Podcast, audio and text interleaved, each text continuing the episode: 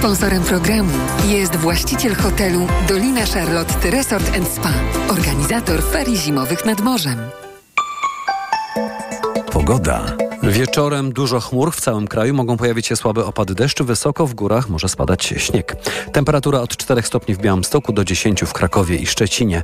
W nocy nadal sporo chmur, ale możliwe są przejaśnienia. Na termometrach 0 stopni na Dolnym Śląsku, 3 w centrum, 5 stopni nad Pomorzem Zachodnim. Sponsorem programu był właściciel hotelu Dolina Charlotte Resort Spa, organizator ferii zimowych nad morzem. W Łodzi stan jakości powietrza jedynie dostateczny. Stacje pomiarowe odnotowują 81 mikrogramów pyłu PM10 na metr sześcienny. Niezbyt dobrze jest też w Krakowie. W centrum miasta stacje pokazują stężenie 61 mikrogramów pyłu PM10 na metr sześcienny. W pozostałych dużych miastach Polski jakość powietrza jest dobra. Radio TOK FM. Pierwsze radio informacyjne. Wywiad polityczny. Wywiad polityczny w czwartek 28 grudnia. Maciej Kluszka, dzień dobry Państwu. Do Polski wpłynęły pierwsze pieniądze, środki z Krajowego Planu Odbudowy. Z programu Repower EU to 5 miliardów euro. No, informację przekazała minister funduszy i polityki regionalnej Katarzyna Pełczyńska-Nałęcz i one zostaną przeznaczone na zieloną energię. Ale my nie o tych pieniądzach, które mamy, tylko te, których nie ma TVP i które były przyczyną mm, e, prezydenckiego weta do ustawy okołobudżetowej i które stały się też przyczyną decyzji ministra kultury o likwidacji po, e, postawienia spółek medialnych w stan likwidacji. O tej decyzji ministra kultury porozmawiam z przewodniczącym Sejmowej Komisji Kultury i Środków Przekazu, posłem Platformy Obywatelskiej Bogdanem Zrajewskim. Dzień dobry. Dzień dobry państwu, dzień dobry panu. Pan przewodniczył dziś gorącemu posiedzeniu Sejmowej Kultury, y, Sejmowej Komisji Kultury. Właśnie posłowie PiSu y, mieli szereg pytań. Przeanalizujemy te pytania, ale najpierw pytanie takie techniczno-polityczne, można powiedzieć. Nie było ministra kultury Bartłomieja Sienkiewicza. Pan zapraszał ministra, żeby przyszedł i wytłumaczył swoją decyzję? Nie ma takiego zwyczaju, aby zapraszać ministra. Zapraszamy zawsze reprezentanta ministra. Jest to albo minister, albo sekretarz stanu, albo podsekretarz stanu, w zależności oczywiście od tematu, od tematyki. Y, tu I tematem byli, tak, była, oczywiście, mhm. była pani Bożena Żelazowska, mhm. sekretarz stanu w Ministerstwie Kultury i Dziedzictwa Narodowego. Pytam dlatego, że gdy na przykład była procedowana Lex Czarnek w trybie 1.0 w wersji 2.0, to było sporo krytyki też z państwa strony, że minister Czarnek nie fatyguje się na posiedzenia komisji, a że władza ustawodawcza powinna właśnie wtedy wykonawczą kontrolować i było dużo pytań do ministra Czarnka. No rozumiem, że minister nie może na każdym posiedzeniu komisji, ale może po tak historycznej i ważnej decyzji jak postawienie stanu w likwidacji, no minister Sienkiewicz mógłby prosto i jasno wytłumaczyć, o co chodzi. Z pewnością byłby, gdybyśmy mieli to w porządku obrad komisji. Natomiast to posiedzenie zostało zwołane ze względu na ustawę budżetową, ze względu na zatwierdzenie planu pracy i uzupełnienie składu personalnego prezydium komisji. Czyli ten temat tym, doszedł w trakcie, tak? Ad hoc. Tak, była taka próba wprowadzenia tego. No mamy różne próby ze strony PiSu wprowadzenia różnych tematów niezależnie od planu pracy. Tym razem te plany plany się PiSowi nie powiodły, a nie powiodły się też dlatego, że e, uznajemy i uważamy, że wszystkie te aktywności, które mają w chwili obecnej miejsce, powinny być przedmiotem rzeczywiście pewnej analizy, ale w warunkach spokojnych, w warunkach dużej odpowiedzialności, też wiedzy, z szansą na to, aby ta debata była autentyczna, prawdziwa, a nie podyktowana emocjami. A myśli pan, że takie spotkanie z ministrem w czasie posiedzenia Sejmowej Komisji może być możliwe? Czy raczej będzie swoje argumenty przedstawiać e, przy prawdopodobnej debacie yy, po wniosku PiSu o odwołanie ministra. Wniosek oczywiście przepadnie, ale taką debatę trzeba będzie przeprowadzić, jeśli klub PiSu yy, wniosek o wotum nieufności wobec ministra Sienkiewicza przedstawi. Taki był mój argument. Skoro składany jest wniosek z takim uzasadnieniem, to oczywiste jest, że albo na najbliższym posiedzeniu Sejmu, albo na kolejnym e, ta debata się odbędzie. W związku z tym zamykanie jej w obrębie komisji według mojej oceny mija się z celem. I prawdopodobnie ten argument przeważył, że na obecnym posiedzeniu tego tematu, krótko mówiąc, nie było. Mhm. Zaraz o telewizji, ale zapytam króciutko o PAP, bo były minister kultury w rządzie PiS, bo teraz poseł PiSu Piotr Gliński przedstawił taki argument, który można uznać na pierwszy rzut oka, przy pierwszym wysłuchaniu, za zasadny, by nie stawiać w stan likwidacji Polskiej Agencji Prasowej, bo ona problemów finansowych nie ma, a właśnie głównie rozumiem powody finansowe, brak 3 miliardów złotych jest powodem postawienia w stan likwidacji y, TVP i Polskiego Radia. Premier Gliński, poseł Gliński mówi, PAP jest instytucją prawie samofinansującą się. Czy pan się zgadza z tym i czy może faktycznie PAP trzeba oszczędzić od tej procedury likwidacyjnej? Prawie robi różnicę. To znaczy PAP y, rzeczywiście ma lepszą sytuację finansową niż Polskie Radio czy Polska Telewizja, telewizja publiczna. Natomiast nie jest to sytuacja idealna. Natomiast y, nie jest to jedyny powód y, postawienia w stan likwidacji, bo wiemy, że w PAPie mamy blokadę, mamy uniemożliwienie pracy dziennikarzom, mamy sytuację pełną napięć, pełną emocji, więc mamy też konsekwencje, konsekwencje koniecznej restrukturalizacji, konieczności naprawy sytuacji, a trzeba pamiętać i o jednej rzeczy wprost i to mocno powiedzieć, aby nikt nie miał wątpliwości. Proces likwidacji nie jest po to, aby likwidować, tylko po to, aby naprawiać. Mm. Nikt nie ma zamiaru zlikwidować ani publicznej telewizji, ani publicznego radia. Czyli nie dojdzie nawet razem... do wypisu z KRS-u, z Krajowego Rejestru Sądowego? Może nie dojść do tego ostatniego etapu, punktu? Jestem o tym przekonany, że do tego punktu na 100% nie dojdzie. Trzeba mm. również pamiętać, Czyli że minister mamy... zatrzyma proces likwidacji na pewnym etapie naprawy. Zdecydowanie tak. Od razu dodam, że tych argumentów jest więcej e, i powiem o jednym, tym najważniejszym, konstytucyjnym. To mamy media publiczne wpisane de facto w e, ustawy tak mocno, tak zdecydowanie, że ich likwidacja prawnie nie jest możliwa. Mhm. Natomiast proces oczywiście naprawy, zmian, e, krótko mówiąc wyprowadzenia ich z stanu no, pewnej jednak patologii e, jest konieczny i możliwy także w tej procedurze. Mhm. Czyli ta likwidacja, ta naprawa będzie polegała przede wszystkim na zmienieniu proporcji finansowych, żeby było skromniej, ale profesjonalniej, czy jeszcze inaczej? Co Ładnie będzie to panują. Tak? Tak, bardzo dziękuję. Będziemy obserwować. Prezydencki minister Marcin Mastalerek mówi, nie wyszedł plan A, czyli e, nowy zarząd i zmiany z nowym zarządem, więc plan B. Minister napadł, a teraz w trakcie oporu straszy, że wysadzi wszystko w powietrze. Czy taki faktycznie, no zostawmy już tą publicystykę Marcina Mastalerka, ale czy faktycznie było tak, że najpierw chcieliście naprawiać pod zarządem nowym, powołanym przez ministra Sienkiewicza, a teraz w obliczu weta jednak likwidacja, czy to był jednak sprytny plan na to, żeby to prezydent Duda przyczynił się do likwidacji i likwidacja była od początku planem nowej ekipy? Pan prezydent bez wątpienia zwiększył problem zwiększył problem przez odcięcie mediów publicznych od tego finansowania, które było podzielone na dwie części. Pierwsza część miliard złotych, zwiększenie kapitału e, telewizji publicznej, a drugi do dwóch miliardów złotych rekompensaty z tytułu e, niepłaconego abonamentu z różnych powodów, zasadnych i niezasadnych. A więc mieliśmy przedtem do czynienia z pewną patologią w mediach publicznych, które z pewnością z tym przymiotnikiem publicznym miały wiele wspólnego. Natomiast pan prezydent dodał, krótko mówiąc, jeszcze jeden problem, problem finansowy. No i nie było już wyboru. Więc mamy do czynienia z konsekwencją e, w tym planie, konsekwencją, którą prezydent sam wymusił. Natomiast dodam, że sam jestem oczywiście zwolennikiem naprawiania w sposób ewolucyjny, czyli takimi krokami, które są poważne, duże, ale nie mają w sobie tego elementu takiego e, ryzyka też w odbiorze społecznym. Ale niestety, no, to co zrobił pan prezydent, zbudowało sytuację, że opinia publiczna us, us, usłyszała coś takiego, co brzmi bardzo poważnie, tak jakby media publiczne były likwidowane. Jeszcze raz podkreślę, nie są likwidowane, będą naprawiane, natomiast pan prezydent dorzucił jeszcze jeden problem, problem finansowy, no i z nim musi się uporać oczywiście nie tylko minister kultury, ale także minister finansów, minister skarbu, e, czyli aktywów Mhm. państwowej w chwili obecnej. No jest to zadanie dla kilku resortów. Pan mówi, że odbiór społeczny, w odbiorze społecznym te działania mogą być drastyczne. Czyli proces Odbierane likwidacyjny, tak jest. już drastycznie były też odbierane także u zwolenników zmian, tych, którzy widzą potrzebę zmian w telewizji polskiej przede wszystkim. No, jako drastyczny środek został ocenione wyłączenie kanału TVP Info. Dzień bez wiadomości. Nie dało się inaczej. Wiem, że to już jest prehistoria, ale w stosunku do tego, co się dzieje, bo dzieje się dużo, ale krótki komentarz pana. Czy można było się przygotować lepiej, bardziej aksamitnie to zrobić? Nikt nie przewidział takiej aktywności e, posłów, senatorów PiSu, że wtargną, że będą agresywni, że będą blokować, że będą ogłaszać de facto okupację, zwłaszcza budynku na Placu Powstańców Warszawy. Nikt się tego nie spodziewał.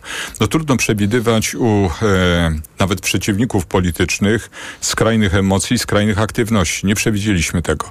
E, ja oczywiście czasami może nie żartem, tylko tak na poważnie, ale trochę z pewnym dystansem mówiłem, że jest 17 rozmaitych wariantów, jak tą telewizję zreformować. Były tam właśnie likwidacja, prokurent, e, zmiana e, spółek, ale był ten 18 scenariusz, że władze, dotychczasowe władze mediów, krótko mówiąc, same podadzą się do dymisji, wiedząc jaka zmiana następuje w obrazie Po części politycznym. to się stało. Dotychczasowy prezes Matyszkowicz odszedł. Odszedł. Odeszła też pani Kamińska z Polskiego Radia, więc po części się to stało. Ale prezes PiSu mianował, można tak powiedzieć w skrócie, swoich. No mianuje co róż. Właściwie co drugi dzień mamy jakiegoś prezesa. Mhm. Panie pośle, dosyć e, ciekawa i bardzo świeża informacja. Poseł Dariusz Joński, pana klubowy kolega, był dzisiaj kontro- na kontroli w TVP. No i otrzymał informację. Chciałbym z pana doświadczenia skorzystać, czy powinniśmy robić duże oczy na te sumy, czy, czy w telewizji tak się zarabia? No wynagrodzenie Michała Adamczyka, można powiedzieć domniemanego prezesa, który chce, chciałby być teraz prezesem telewizji pol, y, polskiej, jako dyrektora TAJU, czyli Telewizyjnej Agencji Informacyjnej w okresie trochę więcej niż pół roku. Od końca kwietnia tego roku do 31 grudnia tego roku ma jego wynagrodzenia tylko z tego tytułu wynieść 372 tysiące, prawie 373 tysiące brutto. A jeszcze inne mm, wynagrodzenie z tytułu umów cywilnoprawnych. Dużo? To są zarobki bankowca i to prywatnej, dużej korporacji, a nie dziennikarza czy funkcjonariusza partyjnego, który udawał dziennikarza w telewizji publicznej. I, ja jestem trochę złośliwy. A, przepraszam, jeszcze natomiast... muszę dodać, bo z tytułu umów cywilnoprawnych ja, ja myślałem, że to jest tysiąc, bo to takie sumy, to to nigdy nie czytam. Takich Tak. są, to jest milion, milion dwieście, milion sto tysięcy z O, tytułu właśnie. umów cywilnoprawnych w ramach prowadzenia działalności. Pan Samuel Pereira jako zastępca otrzymał nawet więcej.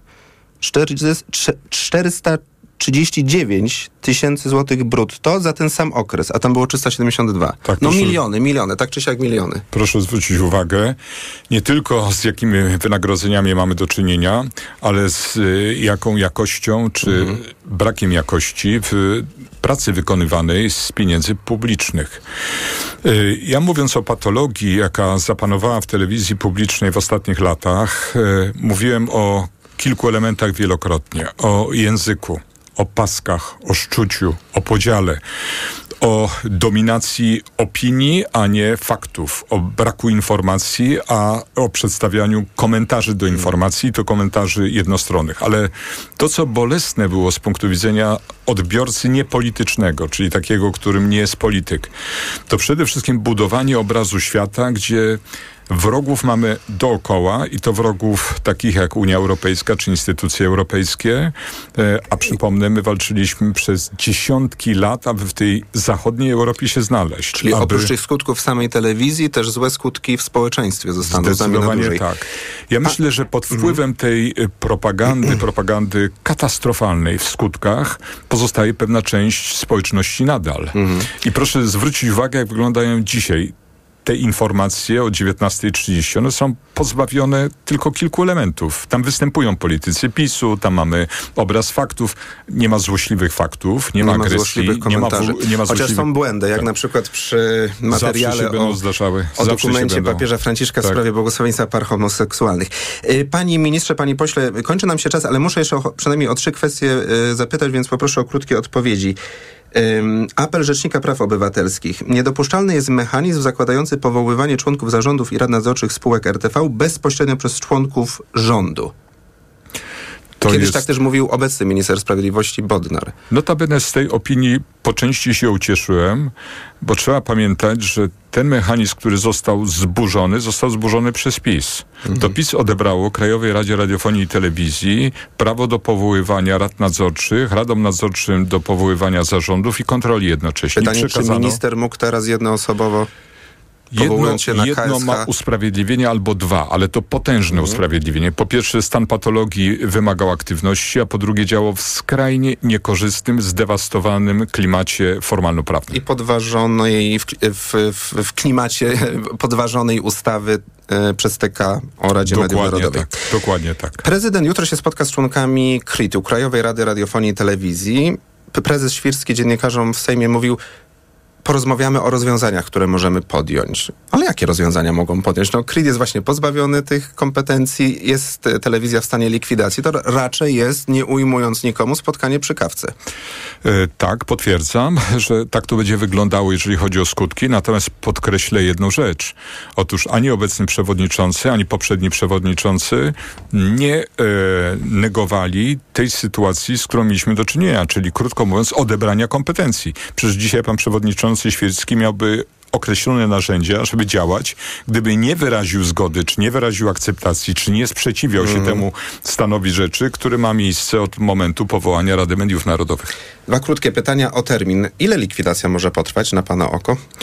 Y, jakby miało nastąpić likwidacja, to bardzo, bardzo długo, ale ponieważ ta likwidacja nie ma nastąpić, tylko ma nastąpić restrukturalizacja i naprawa, wyprowadzenie mediów z stan, stanu patologii, myślę, że to jest kwestia maksimum jednego roku.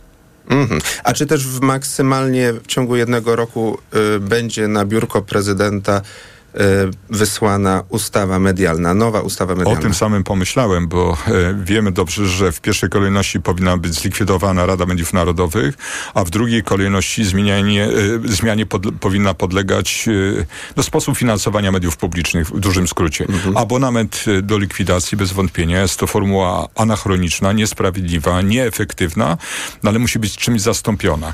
E, Na to potrzeba trochę czasu. No i jeszcze jedna rzecz. No, zmiany cywilizacyjne, technologiczne wymagają nowej ustawy medialnej. To jest praca na pół roku, Czyli- może 8 miesięcy. Ale nie będziecie czekać na zmianę w Pałacu Prezydenckim. Z prezydentem Dudą będziecie o tym rozmawiać. Będziemy rozmawiać z prezydentem Dudą, mając nadzieję, że tym razem, krótko mówiąc, będzie pro, a nie przeciw. Bogdan Zdrojewski, przewodniczący Sejmowej Komisji Kultury Koalicja Obywatelska. Dziękuję za wizytę w studiu. Dziękuję bardzo. Wszystkiego dobrego, dobrego, pomyślnego 2024 roku. Serdecznie pozdrawiam redakcję i słuchaczy. Dziękujemy. Wywiad polityczny. Autopromocja. Niedorzecznik. Serial radiowy TOK FM. Zaprasza Michał Janczura. Ten serial ma pokazać, co się dzieje, gdy na stanowisko rzecznika praw dziecka trafia osoba, która najczęściej broni interesów dorosłych i jednej partii. Gdy zamiast dobrem dziecka rzecznik kieruje się ideologią i jak wielką krzywdę można wyrządzać po prostu milcząc wtedy, gdy w obronie dzieci trzeba krzyczeć. Niedorzecznik. Tylko w TOK FM Premium. Posłuchaj na tokefm.pl ukośnik rzecznik lub w aplikacji mobilnej. TOK FM. Autopromocja. Reklama. Tylko do niedzieli w euro. Jedna lub aż dwie raty gratis na cały asortyment z wyłączeniem produktów Apple i kodów aktywacyjnych. I do marca nie płacisz. RRSO 0%. Szczegóły i liczba rat dla każdego wariantu w regulaminie w sklepach i na euro.com.pl. Teraz w Carrefourze królują zyskopaki. Skarpety, rajstopy i bielizna dla każdego. W promocji drugi tańszy produkt 50% taniej z aplikacją Mój Carrefour. Oferta ważna do 30 grudnia. Carrefour. Możemy kupować mądrze. Skoda ogłasza wyprzedaż rocznika 2024. Nie przesłyszeliście się. Rocznika 2024. I jesteś rok do przodu. Przyjdź na dni otwarte w salonach Skody od 8 do 13 stycznia. Skoda. Marian, a Ania, wiesz, ta co w szkole uczy, pytała, gdzie najlepiej zrealizować bond dla nauczyciela na zakup laptopa. No jak to, Barbara? W Media Expert mają ponad 90 modeli laptopów dla nauczycieli i dodają prezent o wartości nawet 600 zł. Za złotówkę? No za złotówkę. A do tego to pewne i sprawdzone miejsce ze wszystkimi niezbędnymi gwarancjami. A MacBooki mają? Barbara, mają, no oczywiście, że mają i wszystko w super cenach. Więcej w sklepach i na mediaexpert.pl. Reklama. Radio TOK FM. Pierwsze radio informacyjne. Informacje TOK FM. 17.21 Konrad Sabal. Andrzej Duda zaprosił na rozmowę członków Krajowej Rady Radiofonii i Telewizji. Jak mówi jej szef Maciej Świrski, to on poprosił prezydenta o spotkanie, bo jak przekonuje, wymaga tego obecna sytuacja mediów publicznych. Chcemy poinformować pana prezydenta o stanowisku Krajowej Rady. Przede wszystkim wysłuchać, co pan prezydent chce przekazać Krajowej Radzie w tej materii i jeżeli będzie taka możliwość, także przedyskutować możliwe rozwiązania. Spotkanie w Pałacu Prezydenckim ma odbyć się jutro. Wojsko Polskie znów zagra z Wielką Orkiestrą Świątecznej Pomocy. Tym razem pod hasłem Płuca po pandemii. Informacje te podał w mediach społecznościowych minister obrony narodowej Władysław Kosiniak-Kamysz. Zachęcił też wszystkie jednostki wojskowe do włączenia się w akcję. Finał Wielkiej Orkiestry odbędzie się 28 stycznia. Zebrane pieniądze zostaną przeznaczone na zakup sprzętu medycznego dla oddziałów pulmonologicznych dla dzieci i dorosłych. Założyciele Fundacji Wielkiej Orkiestry Świątecznej Pomocy spotkali się dziś również z Donaldem Tuskiem. Największy konflikt europejski od 1945 roku to wojna w Ukrainie, a także walki między Izraelem a Hamasem, które zwiększają prawdopodobieństwo rozlenia się konfliktu na inne obszary Bliskiego Wschodu. Wyniki swojej analizy zamieścił dziś dziennik Financial Times. Gazeta podkreśla, że w tej chwili na świecie toczą się 183 konflikty zbrojne. W analizie czytamy również, że w ostatnich latach pojawia się coraz więcej tzw. Tak niepaństwowych grup zbrojnych, a trwający kryzys klimatyczny przyczynia się do dalszego osłabiania mniej stabilnych państw państw. Rumunia i Bułgaria pozostaną poza strefą Schengen co najmniej do marca przyszłego roku. Mimo, że oba kraje są członkami Unii Europejskiej, nadal nie są uczestnikami porozumienia z Schengen, zapewniającego swobodne przemieszczanie się pomiędzy krajami bez konieczności kontroli granicznych. Przystąpienie Rumunii i Bułgarii do Schengen blokowała Austria i to właśnie z władzami w Wiedniu toczą się trójstronne, trójstronne negocjacje. Wszystko wskazuje na to, że kraje te od marca będą w Schengen, ponieważ negocjacje cały czas trwają. Kolejne informacje o 17.40, a teraz prognoza pogody.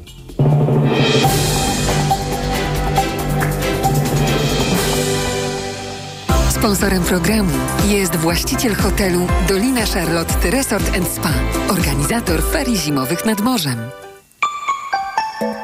Pogoda. Wieczorem sporo chmur w całym kraju. Mogą pojawić się słabe opady deszczu. Wysoko w górach może to być śnieg. Temperatura od 4 stopni w Białymstoku do 10 w Krakowie i Szczecinie. W nocy nadal sporo chmur, ale możliwe są przejaśnienia. Chłodniej. Na termometrach od 0 stopni do Dolnym Śląsku, 3 w centrum i 5 stopni na zachodzie i nad morzem. Sponsorem programu był właściciel hotelu Dolina Charlotte Resort Spa, organizator ferii zimowych nad morzem. Radio TOK FM. Pierwsze radio informacyjne. Wywiad polityczny. Druga część wywiadu politycznego i z nami jest wiceminister sprawiedliwości i współzałożycielka inicjatywy Wolne Sądy Maria Eichhardt. Dzień dobry pani dzień minister. Dzień dobry państwu, dzień dobry panu. Króciutko o sytuacji, która selektryzowała, zbulwersowała wielu panowie, którzy, których mandaty poselskie wygasły, pan Maciej Wąsik i Mariusz Kamiński, byli dzisiaj na posiedzeniu Sejmowej Komisji Administracji. Oni się od tej decyzji ministra, yy, marszałka Sejmu odwołali do Sądu Najwyższego, ale formalnie ja ich mandaty z tego, wygasły. Co wiem, y, jeszcze się nie odwołali. Jeszcze nawet się nie odwołali. Nie, no dobrze, ale formalnie. Się, nie odebrali decyzji Tak, e, nawet widziałem taką Hołowni. informację tak. na pasku TVN24, że ktoś dzisiaj z biura marszałka próbował im wręczyć. Czyli mm -hmm. panowie chyba unikają tak. tego momentu, żeby dostać ten papier do ręki. Tak, ale to ale, nie ma żadnego znaczenia. No właśnie, oni nie są już posłami, To nie ma żadnego minister, tak? znaczenia. Nie są posłami, nie są posłami od momentu, kiedy został wydany, kiedy uprawomocnił się wyrok e, sądu. Czyli nawet marszałek Sejmu, gdyby nie wydał tego dokumentu, to i tak już ich tak, mandat poselski nie tak, istnieje. dlatego, że y, y, ta, y, to postanowienie marszałka jest, ma y, charakter wyłącznie potwierdzający mhm. stan prawny, czyli nie ma żadnej, nie zmienia sytuacji prawnej Czyli czy oni łamią skazanych. prawo w takim no, razie? łamią prawo, tak, łamią prawo, to, oczywiście. To, to, przewodnicząca Sejmowej Komisji y, Administracji nie powinna ich wpuścić na salę. Oczywiście byłaby zadyma no, wtedy. Oczywiście, no, ale... no właśnie, to znowu to jest takie kwestia takiego mierzenia y, y, środków, które, które, które stosujemy. No, oczywiście tak, po, przede wszystkim liczymy na to, że każdy z nas, zwłaszcza jak jest jest funkcjonariuszem, e, to mm, potrafi się zachować tak, żeby uszanować prawo i jakąś kulturę prawną i też kulturę miejsca, w którym się znajduje. Mam tutaj na myśli Sejm. No ale był gest Kozakiewicza, No był, więc... tak, ale tego, po, pierwsze tego oczekujemy, tak? Zanim, zanim znaczy ja, ja, ta- tak jest moje wyobrażenie, no zanim się decydujemy na to, żeby użycie, uż- na użycie jakiejkolwiek siły, czy przemocy, prawda, czy interwencji, o, których, o które pan zasugerował przed chwilą, no to najpierw liczymy na to, że ktoś będzie się zachował... Był z- apel marszałka Sejmu, żeby dokładnie, z powstrzymali się klasą i, i, tak, i zgodnie z prawem. Yy, każda mm, podjęcie interwencji każdej yy, jest jakąś eskalacją yy, emocji, które wokół tego są. Więc yy, o- osoba, która taką decyzję musi podjąć, musi brać to pod uwagę, że czasami lepiej jest yy, no, nie, nie zareagować. Natomiast oczywiście sytuacja jest prosta. Panowie Kamiński i Wąsik nie są posłami yy, RP. Stracili te mandaty, są skazani prawomocnymi wyrokami na karę pozbawienia wolności, bezwzględną karę pozbawienia wolności. Teraz y, ich pełnomocnicy złożyli mm, Wniosek wniosek, o, o- wstrzymanie tego postępowania O wykonawczego. umorzenie postępowania wykonawczego w związku z tym, że panowie są ułaskawieni. Domniemanie Tak. ich jest takie. Tak, tak. Myśli taka pani, była podstawa że jak wniosku. może się skończyć Znaczy, to ja nie, ja nie, los tego wniosku? To jest oczywiste. Ym, u, u, posłowie Kamiński, byli posłowie Kamiński Wąsik nie są łaskawieni. Decyzja Mhm. Skoro jest prezydenta sąd i jest o, wyrok, to nie są Decyzja łaskawieni. prezydenta o mm, prezydenta Dudy o ich ułaskawieniu, zanim wyrok się uprawomocnił, jest oczywiście niezgodna Mhm. z prawem. Y, po, potwierdził to przecież Sąd Najwyższy. Y, także w ogóle tutaj Mhm. nie, nie ma mowy nawet. To jest nawet, nawet nie będzie podlegało rozważaniom sądu. To jest Bo tak 14 oczywiste. dni ma sąd na rozważenie tego wniosku, ale rozumiem, że wcześniej sąd... Tak, to jest e, 14 dni, to jest taki instrukcyjny termin Mhm. dla sądu y, na, m, w tym postępowaniu wykonawczym, na to, żeby podjąć y, tę decyzję o ym, doprowadzeniu skazanych do, y, przez policję do ym, a, Mhm. Najbliższego aresztu śledczego bądź zakładu karnego. Możemy się spodziewać, że w ciągu najbliższych dni mo- rozum, możemy aktywność 14 wobec posłów jest, Kamiński tak, i jest, Wąsik tak. w sprawie doprowadzenia ich do więzienia zostanie podjęta Musi przez sąd. zostać podjęta. Musi zostać Bo podjęta. wtedy sędzia jest by wyrok prawomocny. nie dokonał nie wykonał no, swoich no, obowiązków. Tak, no jest wyrok prawomocny, musi zostać wydane Mhm. postan- postanowienie wykonawcze. Kropka. Sprawę mamy jasną, to teraz o KRS zapytam. Mhm. Em, wczoraj w wywiadzie dla TVN24 powiedziała pani coś, co oddaje chyba istotę sprawy, że KRS będzie reformowany przez Ministerstwo Sprawiedliwości, przez pana Adama Bodnara przez zamrożenie. Nie będzie rozpisywanych konkursów. Mm, Nie, to, to nie jest reformowany przez zamrożenie. Zamrożenie jest... Sytu, mamy sytuację w tej Konkursów chwili taką. do- Tak, mamy sytuację w tej chwili taką. Mamy organ niekonstytucyjny pod tytułem NeoKRS. Bo część sędziowska została Bo wybrana część przez sędziowska polityków. została wybrana przez polityków, a nie przez sędziów, tak jak żąda tego od nas konstytucja. Każda władza, każda z trzech władz ma swoich przedstawicieli w KRS-ie. Y, ma ich przedstawicieli, są przedstawiciele władzy ustawodawczej, wykonawczej i sędziowskiej. Ci członkowie sędziowie, prawda, czyli ci wybrani przez sędziów, zostali wybrani przez Polityków. e, polityków I to jeszcze jednej posłów, opcji. e, na skutek zmiany ustawy Mhm. y, o KRS-ie, która miała miejsce w 17 roku. Taka jest geneza konfliktu, konfliktu I chodzi problemu teraz KRS. o to, żeby I- nie tak, dokładać do systemu wymiaru to- sprawiedliwości neosędziów. Tak? którzy obarczeni są Mhm. tym grzechem KRS-u. Czyli, żeby nie robić problemów obywatelom, którzy idą do tak, sądu i, czyli sa, i samym Chodzi o to, żeby nie powoływać sędziom. Mhm. sędziów, którzy, którzy byliby niewłaściwie powołani. A z tym pani, błędem. Od razu pomyślałem, gdy usłyszałem o tym pomyśle, że czy to nie sparaliżuje i tak już powolnego wymiaru sprawiedliwości, bo nie będą rozpisywane do kiedy te, te, te No, konkursy. y, do wtedy, kiedy y, uda się przyjąć, y, uchwalić nowe prawo dotyczące y, y, nową ustawę o No to KRS-ie. kwestia przynajmniej kilku miesięcy i jeszcze z Tak, ale domniemaniem, że ja prezydent Duda to uważam, podpisze. że wstrzymanie w tej chwili konkursów, e, co jest oczywiste, dlatego że Mhm. to i tak ci, ci wszyscy, którzy przeszli przez konkursy NeoKRS będą musieli ponownie stanąć do konkursu, bo Mhm. oni nie są sędziami, to znaczy mogą być sędziami, ale nie są albo awansowani e, na te nowe stanowisko. Czyli wszystkie decyzje, które podjęła NeoKRS e, są nieważne. I to, Mhm. to nie jest wymysł prawników, to nie jest wymysł nowego ministra, to potwierdzają wyroki CUE Mhm. i, wyrok, i, i, i Sądu Najwyższego. Także tutaj nie ma, nie ma żadnej dyskusji. Musi zostać zmieniona ustawa. W tej chwili w ministerstwie pracujemy nad nowelizacją tej ustawy o KRS-ie. Kiedy mogłaby E, trafić Ona do Sejmu? bardzo szybko Na początku trafi do roku? Sejmu. Temu na pewno na początku Bo ja roku. słyszałem Mhm. takie pomysły, żeby przekonać prezydenta Dudę do podpisu pod tą ustawę i żeby nie dokładać do niej tego już testu sędziego albo Mhm. wykreślić ten test sędziego, który teraz obowiązuje w przepisach Mhm. prawa, bo prezydent wtedy mówi, tutaj się odbiera mi Mhm. kompetencje i cały już się wtedy Mhm. jeży i nie podpisuje. Żeby tylko skupić się na tej sędziowskiej części KRS-u i przekonać prezydenta, że to trzeba zmienić, odpolitycznić i wtedy Andrzej Duda by się zmienił. Yy, zgodził. Y, I zmienił jednocześnie swoje podejście. Przy to, co pan. y, y, y, prawdziwy fragment pana wypowiedzi Mhm. jest taki, że rzeczywiście najpierw trzeba się zająć statusem samej KRS, a następnie tym, co zrobić Czyli krok po kroku. z neosędziami, Mhm. czyli tymi, którzy zostali przez neokRS powołani. Czyli to byłaby dosyć prosta ustawa. To by była dosyć prosta Mhm. sło- ustawa, której e, nie ma powodu, żeby pan prezydent Duda wetował. No i minister Bodnar właśnie na naszej antenie e, mówił, że jest gotów chodzić do Pałacu Prezydenckiego, przekonywać, rozmawiać. Oczywiście, no to jest super ważna rzecz dla Mhm. funkcjonowania całego e, wymiaru sprawiedliwości. Czyli początek roku, czekamy na zapisy ustawy, na konsultacje z prezydentem Dudą, a jeszcze jeżeli... Ale jeszcze zanim, Mhm. zanim będą prezydent, konsultacje z prezydentem, będą najpierw konsultacje społeczne i cały Tak, proces tak. leg- legislacyjny, który ma wyglądać inaczej niż ten, który, który, dzięki któremu została przyjęta ustawa w 2017 roku. A potem badanie statusów sędziów neo-KRS.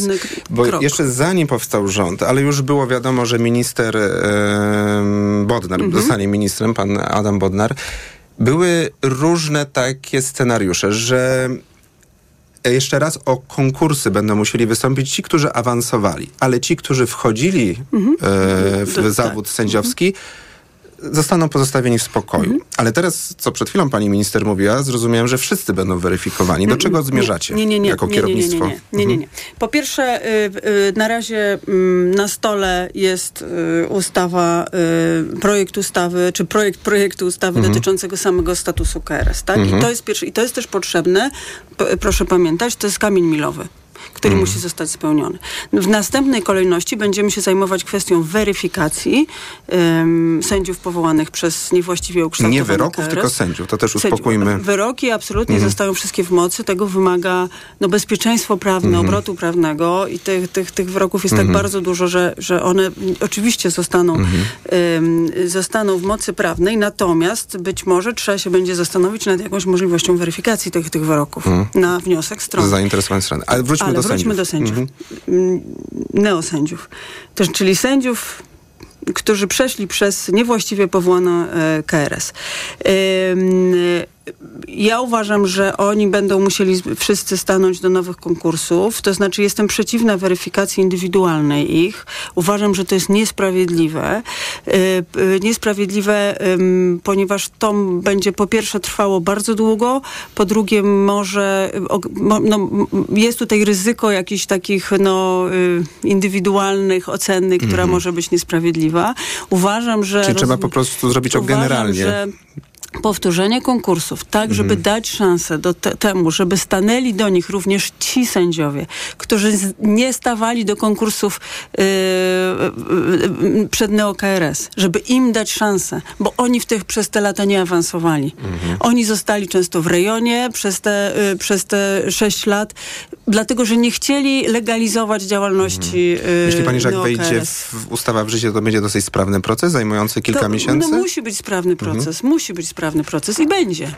Na koniec coś bardzo pozytywnego. Mhm. Pani zajmuje się systemem więziennictwa i zapowiedziała pani, że skończy się, że będzie więcej praw człowieka generalnie możemy powiedzieć w więzieniach, żeby nie był jeden telefon e, na tydzień do rodziny, ale więcej. Rozumiem, że to ma pomóc w resocjalizacji skazanych? Och, bogi temat, a nie mamy na to czasu. Tak. Już są dwa telefony. Od ubiegłego poniedziałku zostało, y, ponieważ ustawa mówi o co najmniej jednym telefonie, więc w tej chwili więźniowie wszyscy mają zapewnione minimum dwa telefony w tygodniu. To jest Hmm. ogromnie Czy to już jest zmiana? Tak, tak, tak. To Mhm. już od ubiegłego poniedziałku. Bo to już 10 rozporządzeniem. dni. To jest decyzja ym, dyrektora Aha. Generalnego Służby Więziennej, którą po konsultacjach oceniliśmy również tam różne zagrożenia, które się z tym wiążą. Została wprowadzona od razu. To jest, to jest proste. Mhm. To jest kwestia interpretacji ustawy. Natomiast kwestia no, reformy systemu więziennego to jest długi temat, możemy się umówić na inną rozmowę. Chętnie.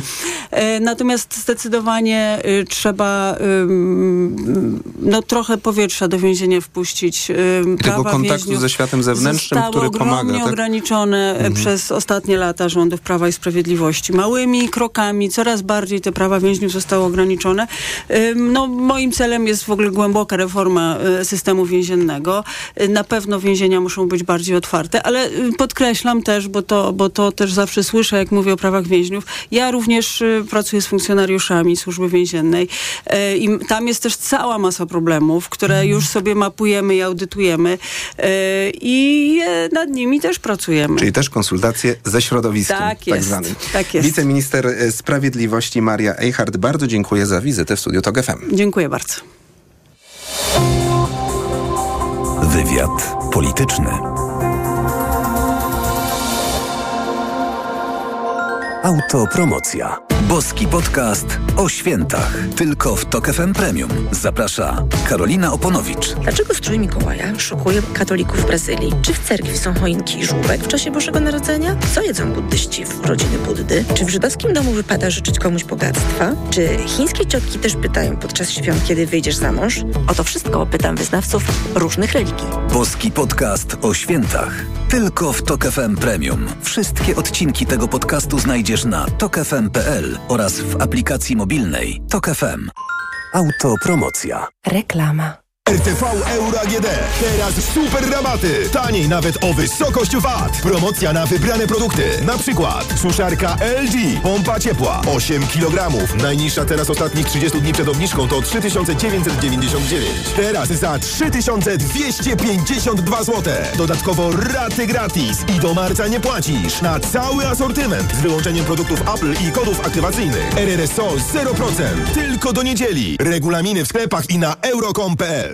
Uczynię wszystko, aby wątrobę obciążoną niezdrowym stylem życia, ciężkim jedzeniem i toksynami regenerować swoją i przyjaciół. W realizacji tego zobowiązania może pomóc Ci Sylimarol Vita 150. Lek łączący wysoką dawkę sylimaryny i kompleks witamin z grupy B w jednej kapsułce. Kapsułki twarde, produkt złożony. Wskazania do stosowania wspomagające w stanach rekonwalescencji po toksyczno-metabolicznych uszkodzeniach wątroby oraz niestrawności w dolegliwościach po przebyciu ostrych i przewlekłych chorób wątroby. To jest lek. Dla bezpieczeństwa stosuj go zgodnie z ulotką dołączoną do opakowania. Nie przekraczaj maksymalnej dawki leku. W przypadku wątpliwości skonsultuj się z lekarzem lub farmaceutą. Tradycyjny produkt leczniczy roślinny z określonymi wskazaniami wynikającymi wyłącznie z długotrwałego stosowania. Podmiot odpowiedzialny Herbapol Poznań. Hity stokrotki, chipsy Lays, 6,99 za opakowanie, jeśli kupisz dwa. I cytryny. Cena sprzed pierwszego zastosowania obniżki 6,99 za kilogram. A teraz tylko 2,99 za kilogram. Stokrotka. Ekstra ceny na uwadze mamy. Zyskaj szerszą perspektywę z wyborcza.pl. W co inwestować, a na czym oszczędzać? Co oglądać i czego słuchać? Komu zaufać w kwestii przyszłości? Czyli wszystko, co musisz wiedzieć w 2024 roku. Sprawdź teraz na wyborcza.pl. Święta, święta i po świętach. A w Castoramie świetna, świetna i prześwietna Wielka wielka wyprzedaż. wyprzedaż w sklepach i na castorama.pl. Zniżki nawet do 80%. Tylko do 30 grudnia. Załap się na wyprzedaż. Szczegóły w regulaminie w sklepach i na castorama.pl. Czy pierwszy milion trzeba ukraść? Czy pieniądze lubią ciszę? Odpowiedzi na te pytania mogą być różne. W programie Biznes Klasa zadamy je ludziom, którzy liczą się w świecie wielkiego biznesu i jeszcze większych pieniędzy. Zapraszam, Łukasz Kijek, redaktor naczelny Money.pl. Jesteś właścicielem co najmniej czteroletniego Volkswagena? Pamiętaj o programie rabatowym For Service. To korzyści, które zapewniają Tobie najdogodniejsze warunki obsługi w autoryzowanym serwisie Volkswagena. Korzystaj z kluczowych dla sprawności auta usług, nie martwiąc się o koszty. Z For Service rabaty rosną wraz z wiekiem Twojego Volkswagena. Zyskujesz nawet do 30% upustu. Dowiedz się więcej o programie For Service w autoryzowanych serwisach i na volkswagen.pl w zakładce serwis. No, Barbara, święta, święta, a po świętach... Czyszczenie magazynów w Media Expert. Wielkie czyszczenie magazynów w Media Expert. Na przykład Apple Watch 7. Najniższa cena z ostatnich 30 dni przed obniżką 3499 zł. Teraz za jedyne 2799. Z kodem rabatowym taniej aż o 700 zł. Reklama. Radio TOK FM. Pierwsze radio informacyjne. Informacje TOK FM. 17.40 Konrad Sabal. Byli szefowie telewizji polskiej zarabiali miliony złotych, ujawnia polityk Koalicji Obywatelskiej. Poseł Dariusz Joński opublikował w portalu X, że rekordzista, były dyrektor telewizyjnej agencji informacyjnej, zarobił w obecnym roku z różnych umów około 1,5 miliona złotych brutto.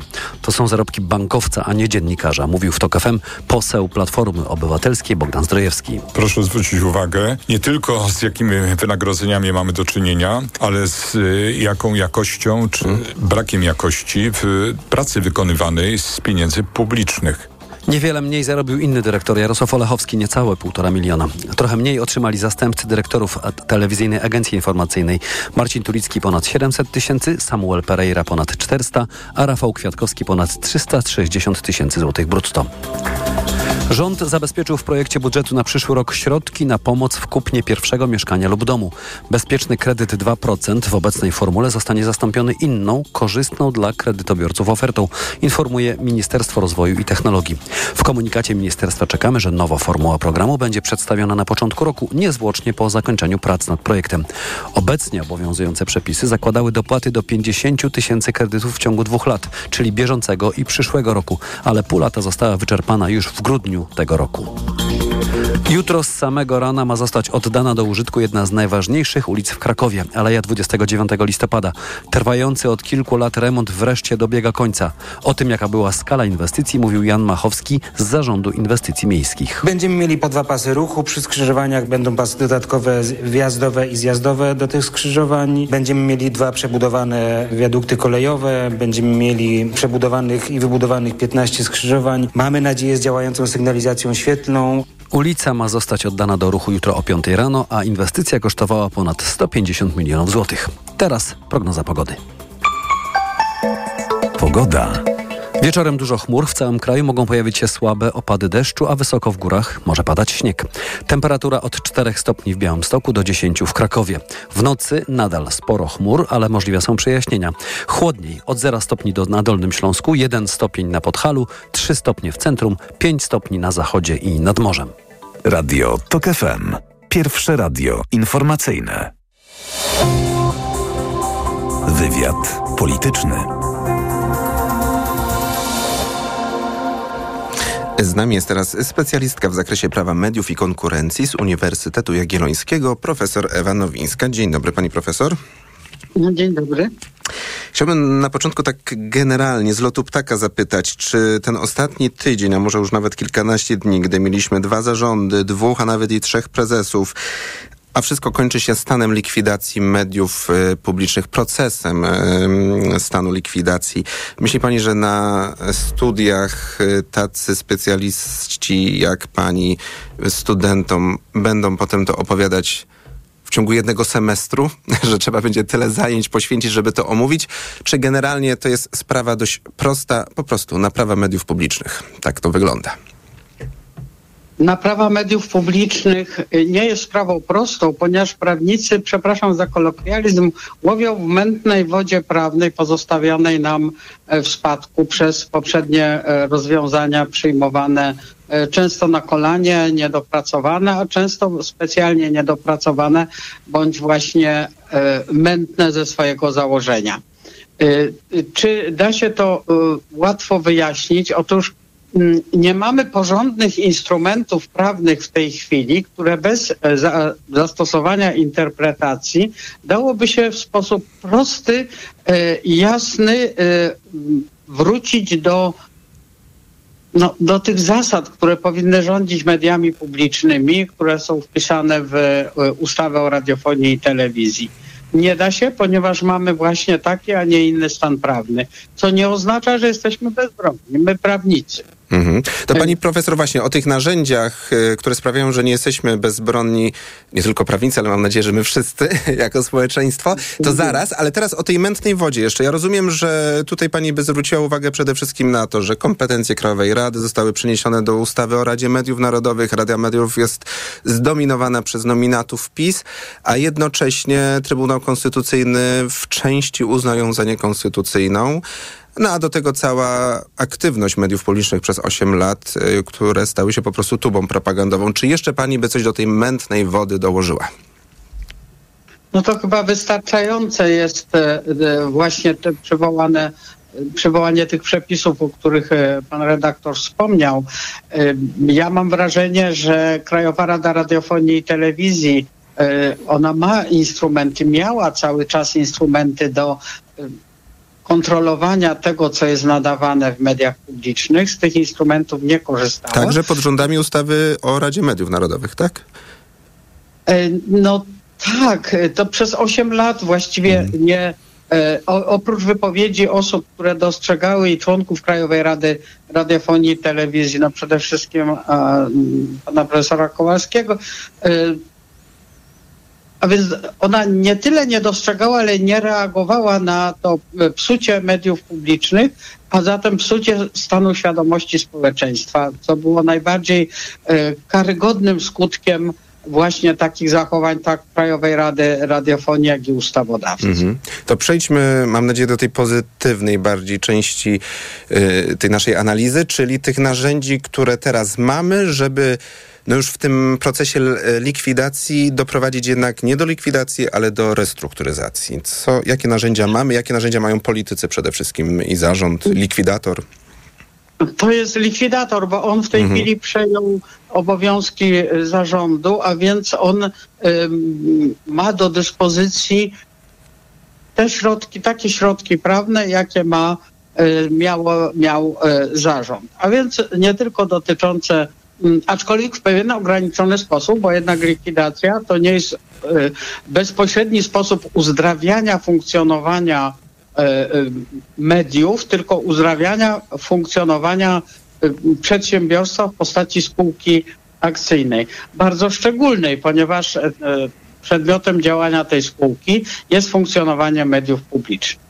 A więc co ma zrobić likwidator? On ma przede wszystkim, tak się przynajmniej wydaje, zobaczymy, ma zabezpieczyć y, m, prawidłowość wykonywania zadań przez to szczególne przedsiębiorstwo. Czyli prawidłowość funkcjonowania y, radia, y, telewizji. No, Polska Agencja Prasowa ma swoje odrębne y, rozwiązania y, prawne, a więc nadawców y, publicznych y, w taki sposób, aby realizowali to, do czego ich ustawodawca zobowiązał w artykule 21 ustawy o radiofonii i telewizji.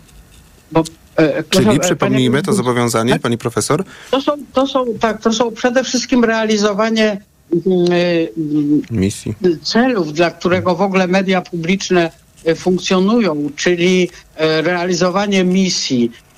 Misji, która między innymi po, nie tylko polega na tym, że zapewni nam wszystkich mm, dostęp tak do e, informacji, no przede wszystkim do informacji, ale niekoniecznie tylko do niej, do dóbr kultury, wreszcie do e, pewnych wydarzeń sportowych, ale przede wszystkim e, tym podstawowym założeniem mediów publicznych, choć to można powiedzieć jest adresowane do wszystkich nadawców, e, czy do wszystkich mediów, nie tylko elektronicznych, e, to jest prawidłowe, prawidłowy przekaz e, dziennikarski, który ma być oparty o rzetelność, obiektywizm, o mm, pewną bezstronność w przekazywaniu informacji, e, e, a także e, unikanie właśnie pewnej stronniczości, to co wspomniałam, przepraszam, powtarzam, e, stronniczości w przekazie.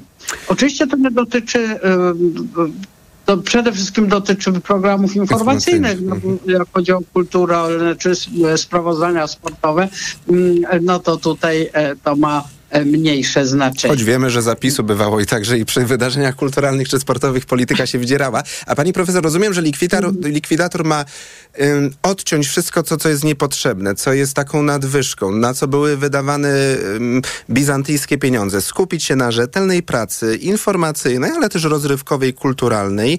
To, co mówił dzisiaj u nas rano, polecam rozmowę Macieja Głogowskiego w EKG z profesorem Tomaszem Siemiątkowskim, który mówił, że nawet można zatrudniać wtedy dziennikarzy, no bo dotychczasowi nie spełniali e, zadań misyjności, nie byli obiektywni, więc teraz trzeba nawet w stanie likwidacji zatrudniać nowych. Czyli skupić się na tym, co najważniejsze, i co dalej? Kiedy w procesie likwidacyjnym, czy to likwidator, czy minister kultury dojdą do wniosku, naprawiliśmy i możemy wniosek, e, czy ten stan likwidacji wycofać, bo mogą to zrobić w każdym momencie. Kiedy by pani widziała taki moment?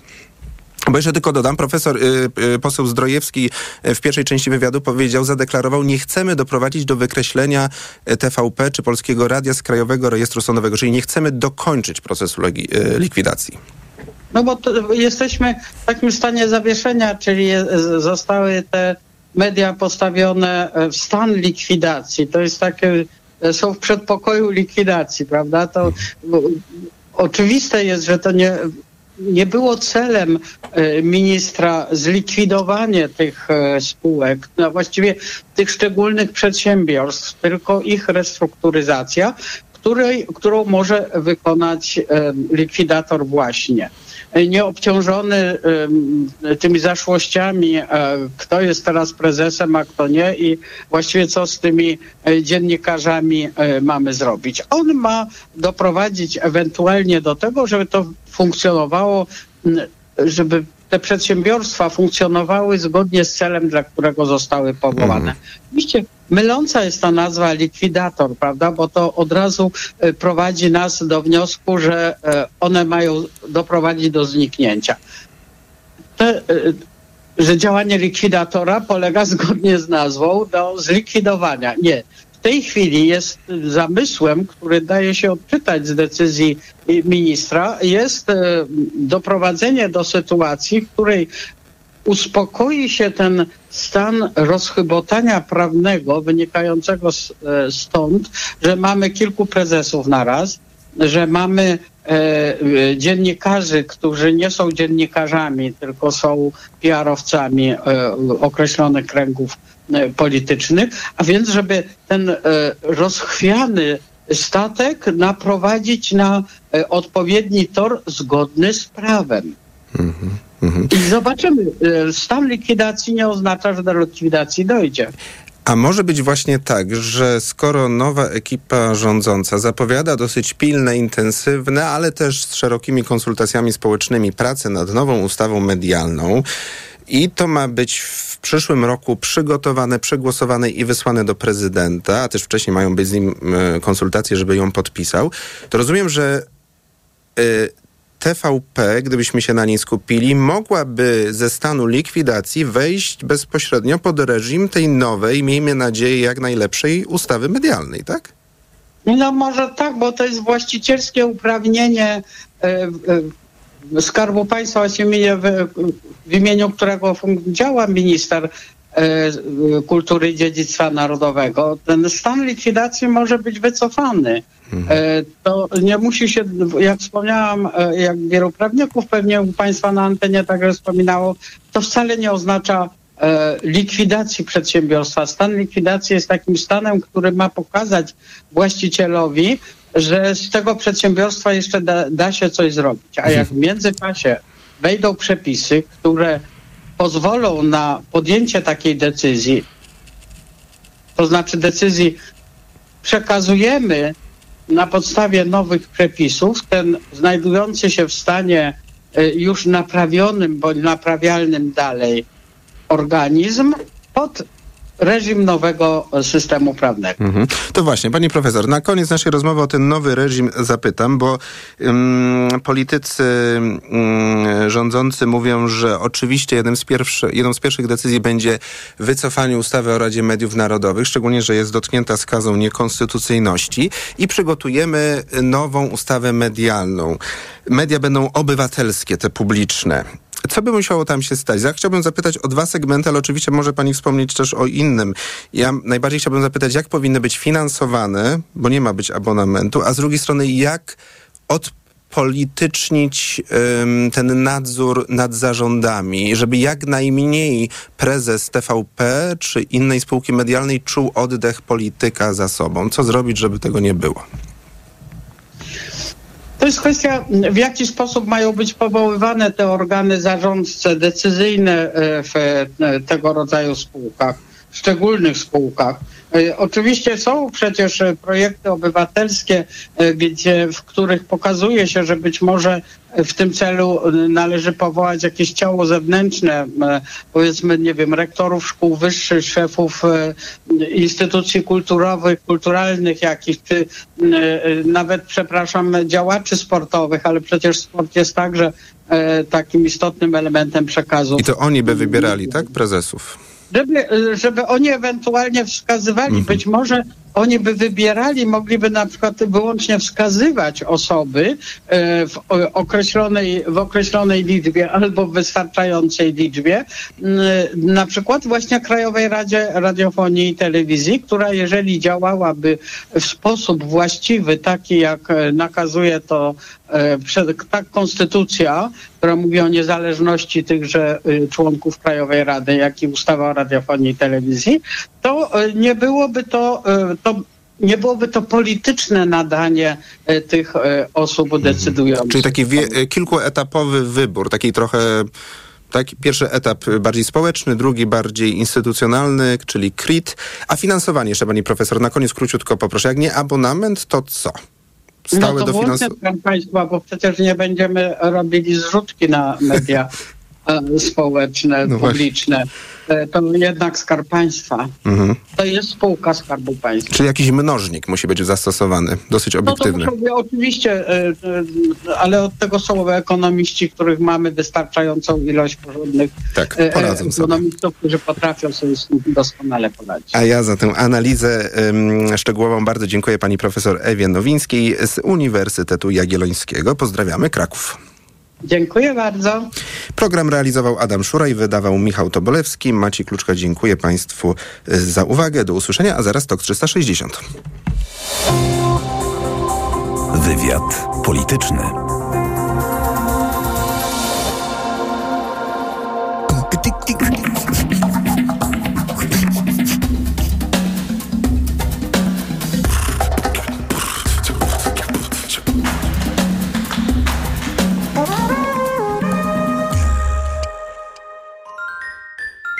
Pierwsza autostrada na świecie powstała w Stanach Zjednoczonych w 1908 roku.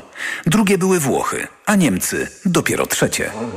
Owczarek. Od poniedziałku do piątku od dziesiątej. Reklama. RTV Euro